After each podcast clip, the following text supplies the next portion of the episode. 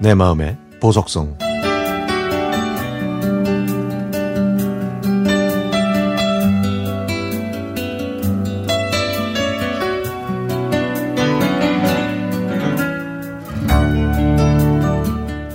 몇 년 전에 머리를 손질하려고 동네에 있는 미용실에 갔습니다.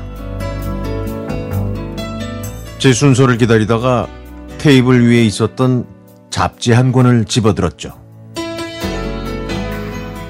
두꺼운 잡지 곳곳에는 여러 사람들의 손길이 고스란히 묻어나 있었고, 많은 사람들이 자기 순서를 기다리는 동안 잡지를 휘적휘적 넘겼을 모습과 별반 차이 없이 저도 그렇게 여러 페이지를 무의미하게 넘기고 있었습니다.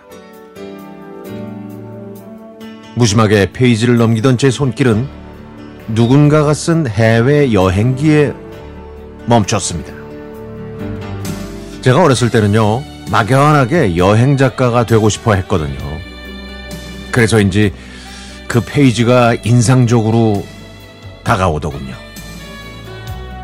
제 눈길을 사로잡은 건 어느 여행 작가가 쓴 베트남 여행기였습니다.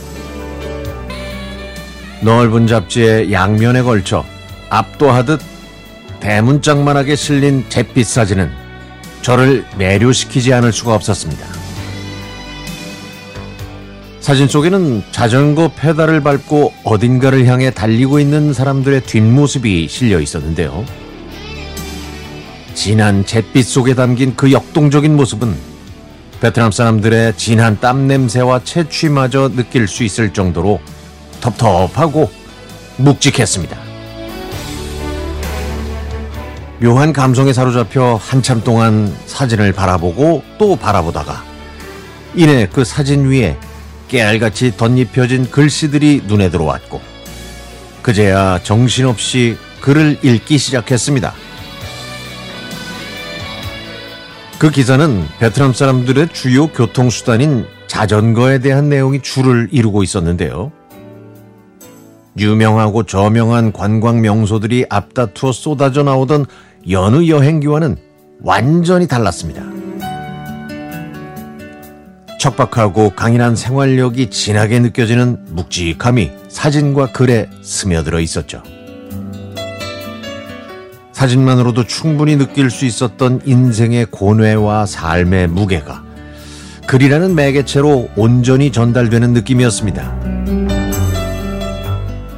그들의 뒷모습을 처연히 바라본 작가의 시선과 내면 깊숙한 곳을 훑고 지나쳤을 심리가 고스란히 담겨진 사진과 글은 저도 그곳 어디쯤엔가 멈춰서서 수많은 자전거 부대의 뒷모습을 하염없이 바라보고 있다는 느낌이 들 정도였습니다. 사진과 필력이 주는 감동을 깊이 숙고하게 되는 그런 순간이었죠.